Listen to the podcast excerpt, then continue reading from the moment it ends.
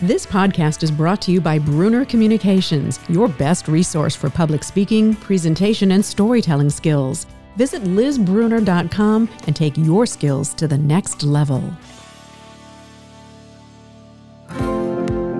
It's been said that a picture is worth 1,000 words. We'll find out what that quote means to my guest today. She is one of the top portrait photographers in Washington, D.C. Hello, everyone. Welcome to Live Your Best Life with Liz Brunner. I'm Liz. Tina Krohn never intended photography to be her career. No. Her dream was to be a professional dancer. Her path took many twists and turns, but by following her intuition, knowing her limitations, and playing to her strengths, she discovered how to live her best life. Tina, welcome to my podcast. Thank you, Liz. Thanks for having me. So glad you're here today. That quote, "A picture is worth 1,000 words," has been attributed to a number of individuals dating back to, I think, the early 1900s. But for you, as a professional photographer, what did those words mean to you?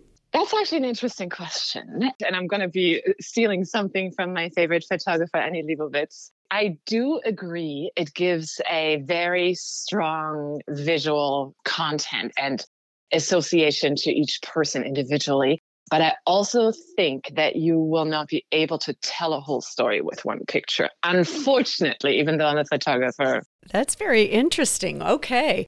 Well, photography was not your first love. It was actually dance. You were born in Toronto, Canada, raised in Germany, and really drawn to the performing arts as a child. You studied dance at the prestigious Stage School of Music and Drama in Hamburg, Germany. What was it about dancing that just filled your soul so much?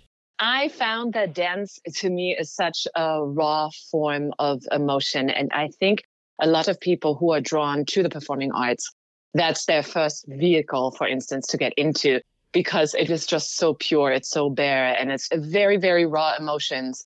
And the physical aspect of dance is something that is just really good for the soul. Mm-hmm. From an early age, it was definitely the path I wanted to take. And so at 19, you moved to New York City, by yourself, I might add, to pursue your passion at the Broadway Dance Center. You were determined to train with the best. What was that experience like for you? Very humbling.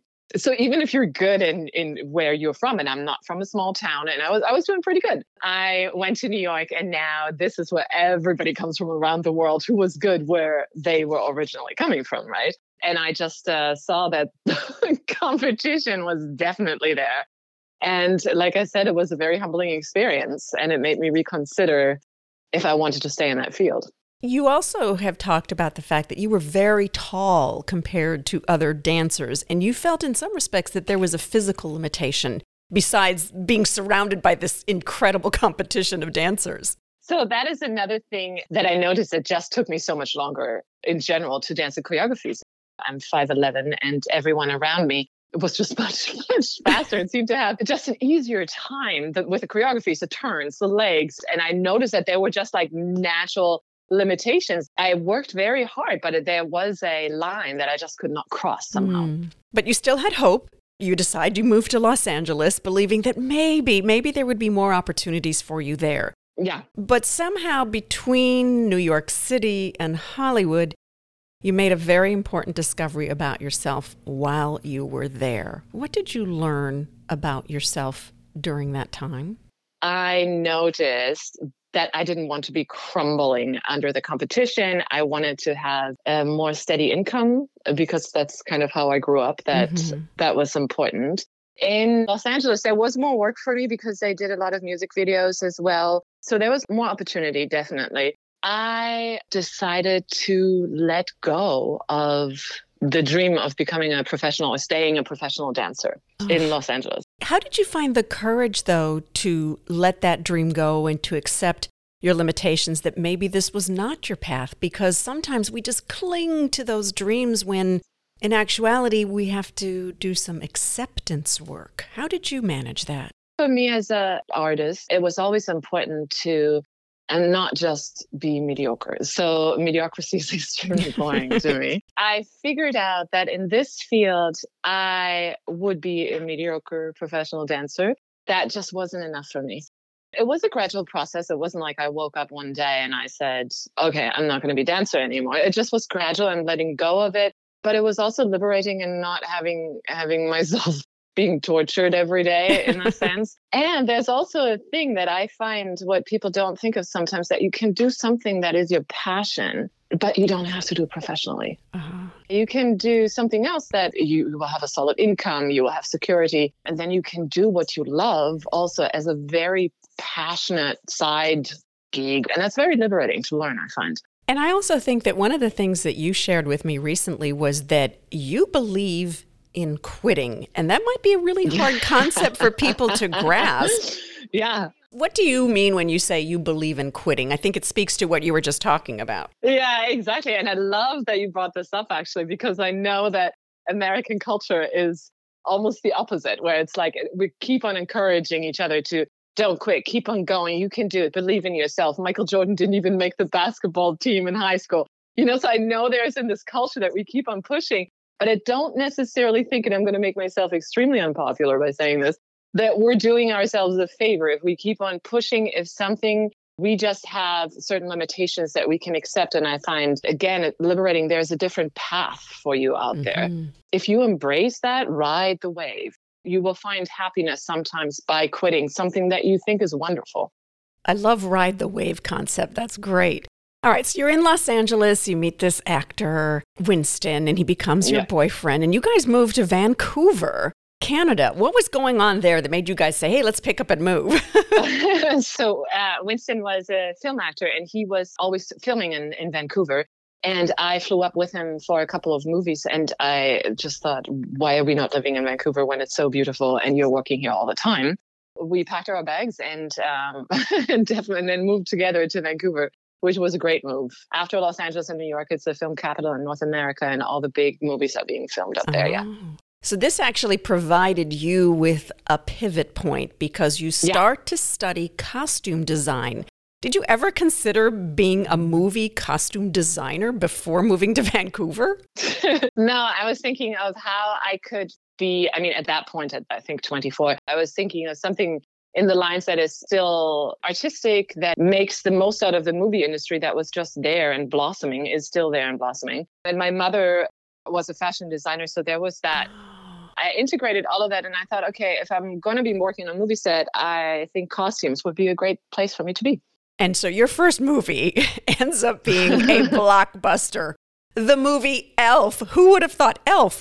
And then you go on to work on a number of major superhero movies. We're talking X-Men, we're talking Twilight, Fantastic Four, just to name a few. What did you learn about yourself working on those movies? If you work in the film industry, one thing, and I give a shout out to my lovely friends who are actors, that I'm excluding them from the statements. If you're working behind the camera in the film industry, you work so long hours, it is like military training. And if you ever get someone applying for a job with you who comes from the film industry, hire them, because their work ethic it's amazing. It's a very strict industry. We work super long hours, very focused. Every day is different. It is glamorous and terrible and everything at Sounds once. Sounds like TV. And yeah.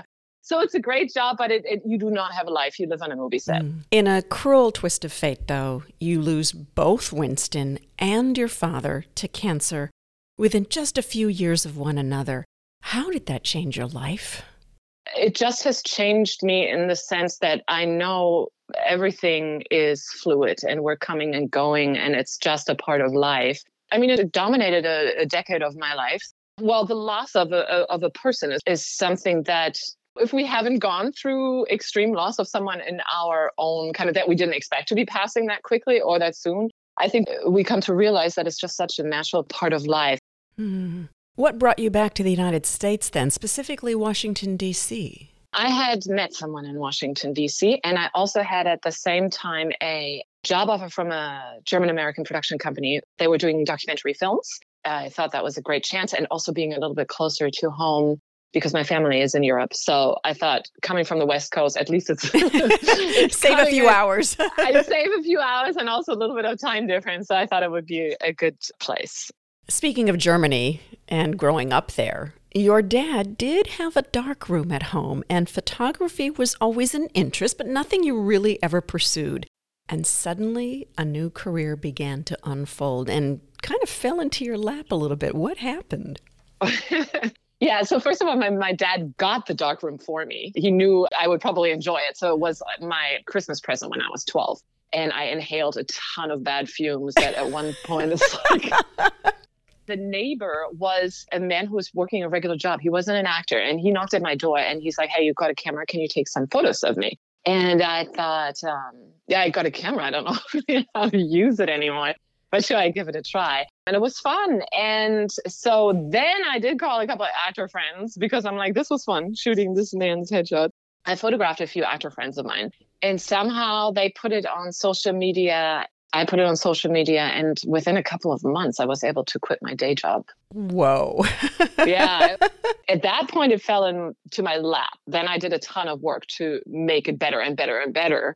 But that initial spark was really nothing I had created. You kind of make it sound easy, but clearly it's not. I know a lot of hard work goes into this. How did you begin to connect the dots in your mind?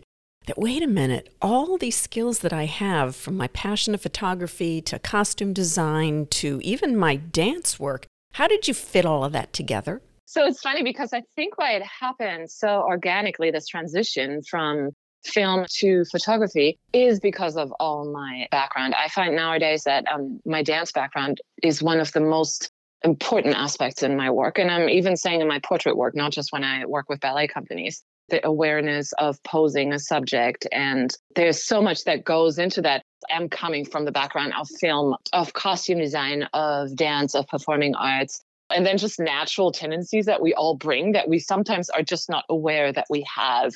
Like, I love people. I would never have someone leave my studio and roll my eyes. And I see the beauty in all of them. And I'm not lying. I really see the beauty in all of them. So that's just a natural tendency, that just weighs in. And then on top of it, the work was, I guess, fun to do. Yeah, it was fun to do, to learn and broaden my skills. It was a very organic process. Mm. So taking all these portraits of many people these days, some of them are even famous because you are one of the best known portrait photographers in Washington, D.C. and in Berlin, I might add. You go back and forth, I know. What process do you go through when you first meet someone as to how you are going to photograph them? What are you looking for? What are you thinking about when you first meet them? So I love to do a lot of homework on my subjects when I have the chance. I really like to get familiar with what they're doing, what they stand for. Sometimes I like to ride what they already stand for and exaggerate it. And sometimes I like to do something that is completely different. Like, the conceptual part of the portrait photography is where I really get a kick from. So, for instance, I was photographing a French star chef, Raphaël François, and he looks like a hipster, right? And he's not like the typical chef, right? So I was thinking about how to shoot his portrait the best and integrate what he brings with his long beard and his tattoos and so on. So I was thinking maybe it would be cool just to put the kitchen on fire behind him and have like this beautiful dish right in front of him.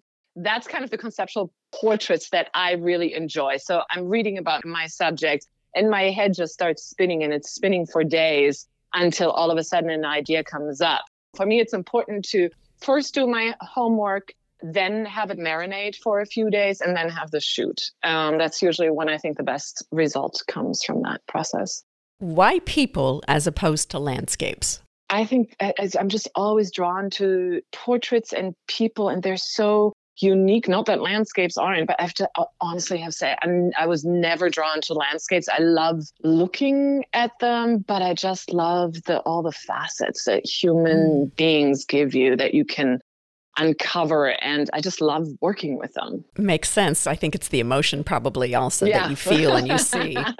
Exactly. Your path from professional dancer to costume designer on major superhero movies to highly sought after portrait photographer was not necessarily the journey you would have envisioned for yourself. And a lot of people may be thinking, can I change careers? What should I do? What advice do you have for people who might be thinking, I'd like to change, but it's too late to change? Oh, I don't think it's too late to change ever. I agree. So I would sit down and evaluate exactly what you have and also what you don't have. For instance, for me, one thing is that I can focus for hours and hours on something visual. Yet if something like reading material or something, I have a very short attention span. So I needed to work around that somehow. I knew that this feels just right for me because it keeps my attention. I can just I'm in my world. So I think anybody who wants to change career should really have a very honest assessment of what they have, what their natural tendencies is, what their experience are, and also what they're not good at. Mm. If you want to become a lawyer, and a big part of studying for the bar exam is sitting down and focusing on something for 12 hours, and that's not your thing, then maybe you should, choose a different path. Choose a different path. So really be honest about what you have and what you don't have. Mm. That is, I think, a valuable step for success. What is your definition of living your best life? To be able to use everything that God has given you, all the skills that you have, and be able to contribute with those skills every day. Because then you're in that flow, I mean, you probably know when you know that you're doing what you are supposed to be doing because that's given to you, that the natural tendencies are there, your skills you've worked up. It's when you have that flow of just knowing what you're doing is so organic to you. I love that definition. Folks, if you'd like to learn more about Tina and see some of her exceptional work, go to tinakrohnphoto.com. That's Tina, T-I-N-A. Krohn, Krohn, photo.com, tinakrohnphoto.com. Tina, thank you so much for sharing with us that no matter what our vision is, sometimes looking outside the box, somewhere we never planned on looking, could lead to amazing next chapters. You've certainly done it. Thank you so much for having me. This was fun. And thank you for listening. May all of you be willing to think outside the box, connect the dots of your skills, and take a chance on living your best life. Until next time, be well. This podcast is brought to you in part by Fast Twitch Media, helping people tell their stories and giving them worldwide reach. The future is in the cloud, and Fast Twitch Media can take you there. Be your best digital self. Check out fasttwitchmedia.space.